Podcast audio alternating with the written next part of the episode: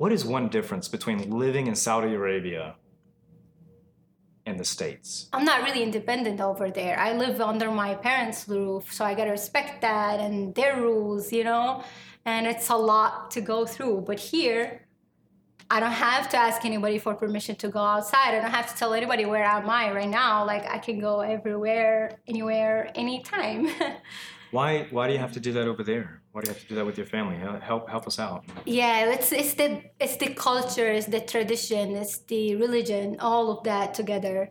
They're very strict on women, and my family especially. They're not very open-minded. They're very religious. So when I went there, I wanted to come back because I didn't feel comfortable expressing myself, and they can see the changes in me.